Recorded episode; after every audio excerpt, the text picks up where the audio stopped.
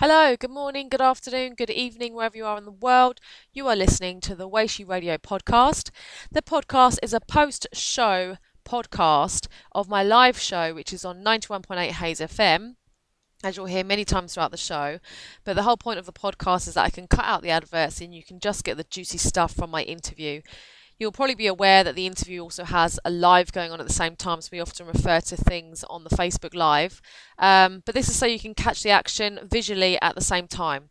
So if you've listened to the show and you'd love to join us live and you're in the same time zone or it's appropriate for you, not in bed, please do join us. Join the Facebook page, Weishi Radio, join my page, Nicola Weishi Chan, or my business page, which is Weishi Coaching, formerly Fustal Fit. If you've listened to this show before, welcome back. You may have noticed that I don't have the previous jingle, which is at the beginning and the end of my podcast, um, as I've rebranded. So we're no longer Fustal Fit. We're now Weishi Coaching. We're still about fitness, we're still about bodies, but we're also about minds. So we're helping the whole person. I hope you enjoy the show. I hope to bring you amazing, inspiring guests and to help you with whatever issues or problems you think you're going through in your life, somebody on the show has been through them, overcome them, and you can too. Enjoy the show. Give me your feedback, comments on Facebook, on Instagram, on Snapchat, all under the Weishi Coaching. Um, I hope to speak to you soon. Enjoy. This is 91.8 Hayes FM with myself, Nicola Chan. I have a special guest in with me this afternoon, Brandon Block. Welcome, Brandon. Hi, Nicola. Um, thank you. This show every Tuesday is all about mindset, positive thinking, personal development, and obviously fitness, as I'm a fitness trainer as well. So I thought Brandon would be um, amazing guest for this show. We're going to talk about mindset. But firstly, Thank I'd love for the viewers and listeners to know a little bit more about you, Brandon. Could you tell us a little bit about your story?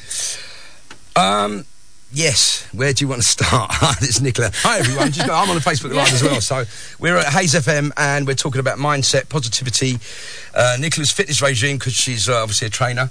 And uh, yes, so we're talking about all things happy days as well.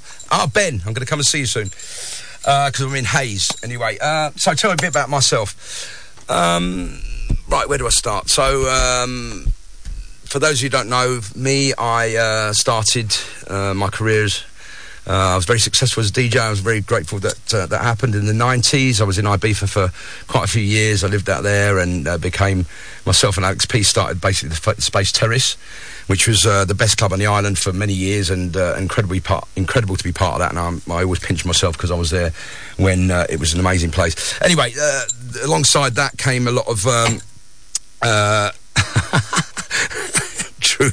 Sorry. Um, he mentioned my wedding day. Well, that's another another subject completely. another show. anyway, so um, theoretically, uh, right, in 1996, I was sort of uh, I had to leave Ibiza and come home because I was very ill due to my overindulgence in various bits and pieces and stuff. Uh, I was given two weeks to live. Uh, by a doctor. Oh, yeah, yeah, it wasn't great. And um, basically, uh, I'm not going to look at these comments because they're quite funny. Some of them, Dylan. Uh, so I I, um, I came home and then I realised that there was no way I could carry on, and I'd made the decision that I wasn't going to carry on, and I would uh, try and get myself better. Um, but in those days, in '96, it was difficult to find any of the support that we have now, uh, and the routes and various models what were available were very, very limited. Um, so I went on a journey, and I, that took me 20. And you know, to this day now, I never went back to my old behaviours, uh, and I stopped an incredible habit overnight, and literally never went back. So. Um, sorry, sorry about this, people. We've just moved the microphone for those who sound a bit muffled. So um, it was. It took me time to realise that, that what I'd achieved is is really quite good, and to be able to go back and DJ straight into the place where I, you know, had all my experience from and uh, just carried straight on. And I went back in, so, so sort of jumping in, into the frying pan, out of the frying pan into the fire, really. And I went back DJing straight away, pretty much. Uh, and what I found was that I ended up turning up for gigs, which I hadn't done for a long time. Uh, it actually, everything started improving. You know, if I'm honest, I mean, I had great times. Don't get me wrong, but uh, when I, you know, made the decision to stop doing what I was doing, um, all things in my life started changing. Uh, and then through uh, my journey, let's say, I started to realise. I think I, le- I, learned a lot about myself, a lot about why uh, I did the things that I did, uh, and through self teaching, I suppose, or just actually experiencing life without getting involved in alcohol and stuff, um, drugs, um, that things change and you you learn to you learn about yourself. You learn how you act and how you feel, why you behave the way you do, and what what triggers you to be, you know, to to think the way you do, to feel the way you do, the emotional stuff. So it was a great journey, and to this day, um, around 2010, um, I felt that I hadn't grown enough emotionally, and I don't know why that was, but something came to me that I needed to give back and help people. So I went to my local drug and alcohol service.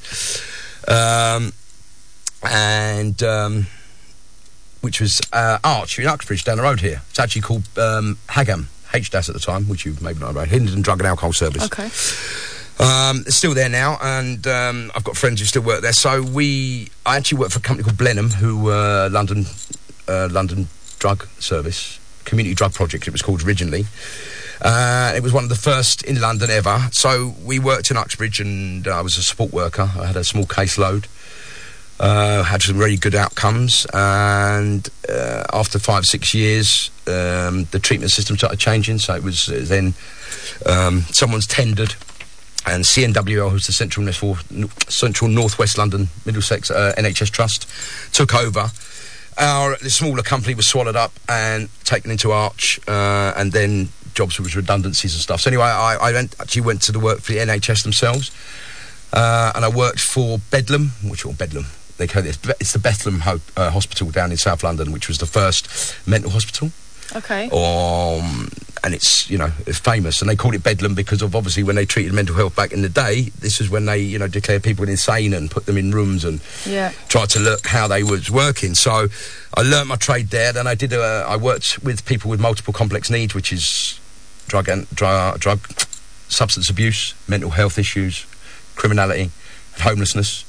Uh, so it's it's it's hard. It's entrenched work, and it's really you know intense. So we worked very closely with people. That had an impact on me because we weren't being looked after the way we should have been by the company. We weren't getting the support and the emotional support which you require for that job, and I, I had to suffer a burnout for that period. I then went on to Celebrity Big Brother, which was probably the wrong time because I'd just come out of the uh, the job, so uh, I wasn't feeling myself, let's say. Uh, but now, you know, moved on, moving on from there, um, I went to a personal development event, Tony Robbins event. Uh, a friend took me there, uh, and I just thought, Quite wow. a few people who've been on the show have uh, started with Tony Robbins. Well, I think you know it, it's the most accessible, isn't it? And if you're not, if I wasn't really aware of personal development and that word at the time, I just, uh, but being in the, the field of well-being or getting people better by thinking um, better and behaving better, it was a something that wasn't totally um, strange to. But the event, because I was feeling so emotionally drained, it, it just I think, oh, there's a way out. I was feeling like, yeah, I can't. How am I going to get out of this emotional place I'm in? So the Tony Is Robbins. that because you were helping so many other people, you were taking on a lot of their problems? Exactly. And I wasn't I wasn't handing over at the end of the day. We used to hand over at the end of the day, right? So you, you then you, you, you hand over to the uh, your senior members of staff, uh, make sure that everything's um, in order computer wise. But then you know you, you're only doing a job. You're not you're not actually you're not actually everyone's keeper. You can't you've got to accept that you can't actually change what people do. You can only help them, give them tools to Mm, be able to make their own change decision. other people, you can only change yourself. Exactly. So after that, um, UPW, yes, Wilkie. Um, so yeah, it was good. the UK, UPW event, which is uh, Unleash the Power Within. After that, I then, as they say, immerse yourself into this new life. It turns out that here, there's people watching, like Mark Wilkins, a very old friend of mine.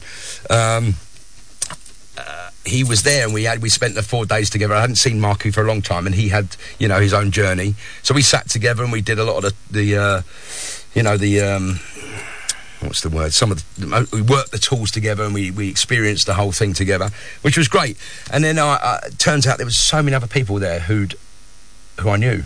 And there's a thing. There's a group in London called the Yes Group, which is a offshoot of um, that event, personal development event, which is run by my friend Carl Pearsall, who was my employee.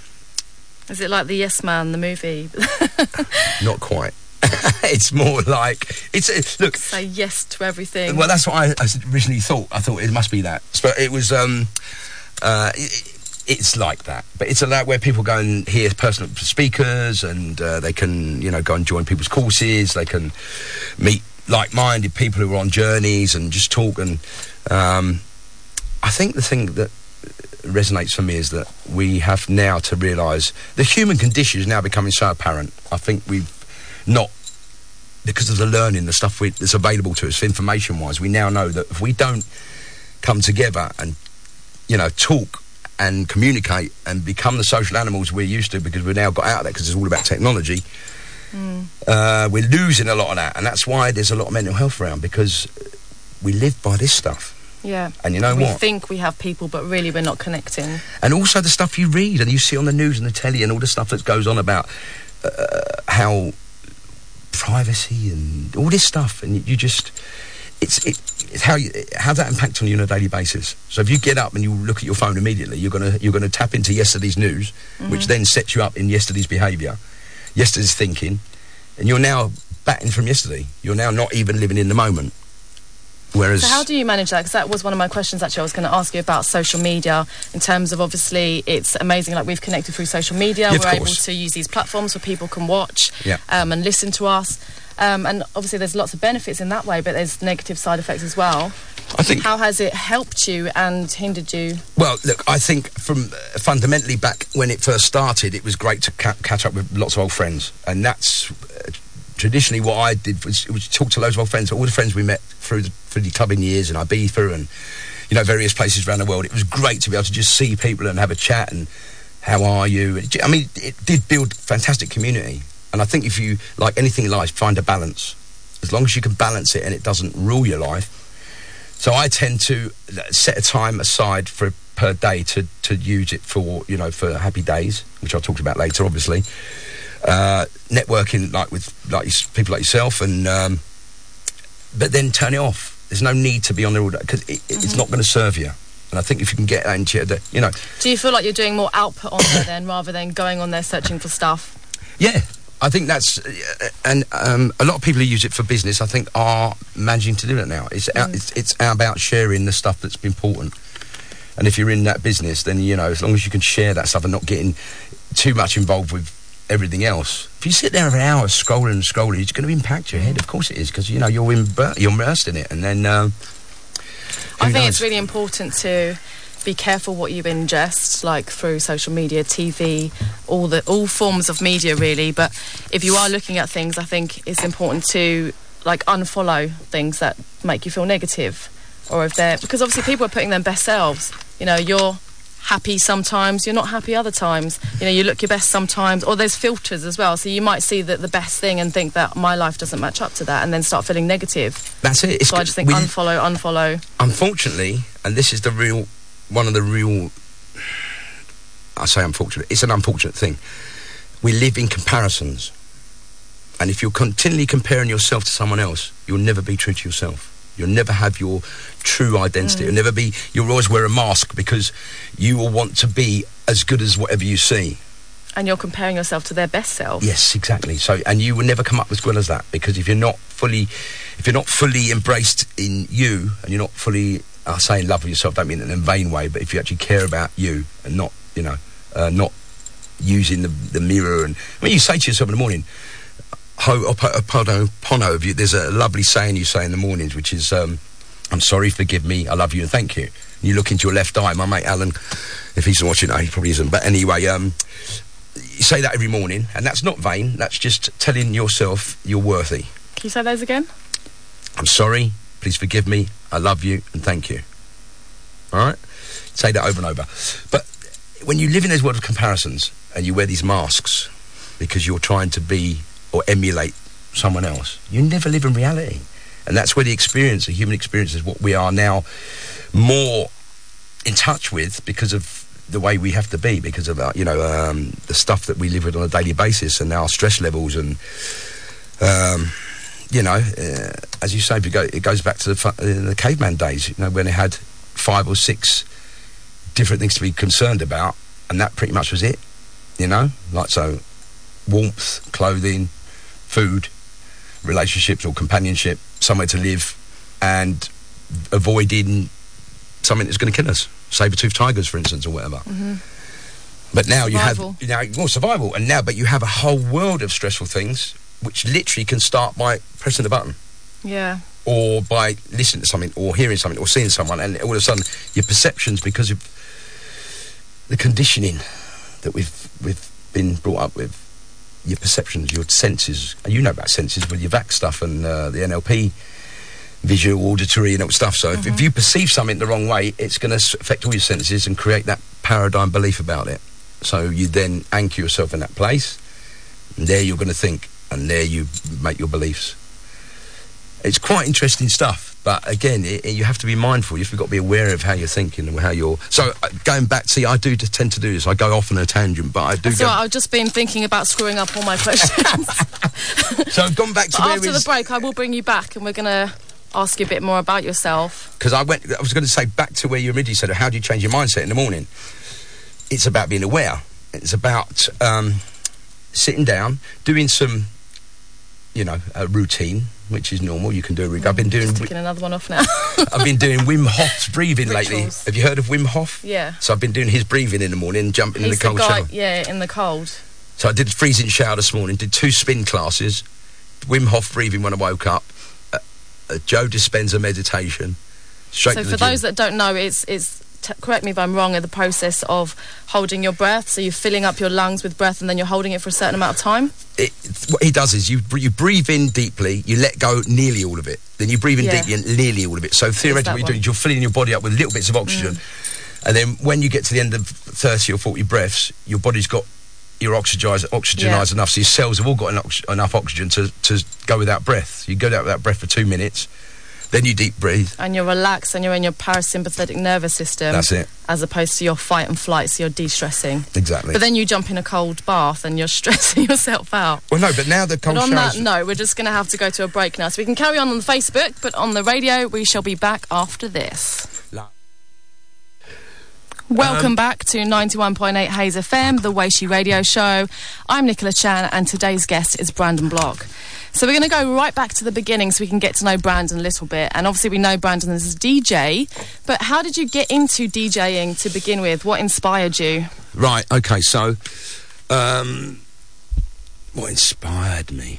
Well, I think uh, growing up in the eighties, we um, we tended to live in pubs, and then what happened was the pub started playing music, um, but not live music necessarily. The bands they started with DJs started in the seventies. Larry Levan. Um, Larry Levan um, in Studio 54 in New York um, started, well, you know, the hip hop craze and the breaks and stuff started all the uh, the vinyls as such, We're but being. Sorry, I'm just trying to get my face. being uh, mixed, the whole art of DJing started in the 70s. Uh, and then it obviously it just it just ballooned from there because you know it became very very very uh, popular. Discos were you know uh, opening at the 10 to, 10 to the dozen all over the country and uh, Northern Soul and then there was the disco and soul scene and um, the punk scene and the ska scene. There was oh, there's loads and new romantic, but you know, DJing was predominantly you know down to the soul and the funk scene and uh, you know hip hop and, uh, and then house obviously. So we it's, it's a funny story. So me and my friends, my Ali, and my best mate Ali, who I still um, who I sti- still see every day. and We run parties together. Paul, yes. Mark Wilkie, wicked. Um, and um, we used to go to the pub, and then one week the DJ who was the resident there didn't turn up, and the boss said to us, "Right, lads, go on now's your chance. Go and get your records. I know you buy them every week. Do you want to come and play records down here?" So he said, "Yeah, I'd love to." So we went home, picked our milk crates up, and uh, we we toddled back to the pub with our milk crates of records, and we we started playing, and obviously we were our mates were in the pub. It went. It was a lovely evening, and the, pu- the, the governor said, "Look, you may as well do it every week now." So from then we started. That was a John Lyon pub in Harrow, which we loved, and from then every week there, then myself and Ali bought a Commer van, which you won't know is a, a yellow British Telecom van. Very famous back in the day. They used to be all over the place when BT was British Telecom and had a yellow logo. So we had a British Telecom van, and we used to go to. Then the, the other pubs in the group, pub 80s they were called, they started asking us to go and play various nights at their club. So that's how it started, and then I moved to clubs. Then uh, acid house, uh, disco, funks, jazz funk, and dancing at Dingwalls on a Sunday afternoon.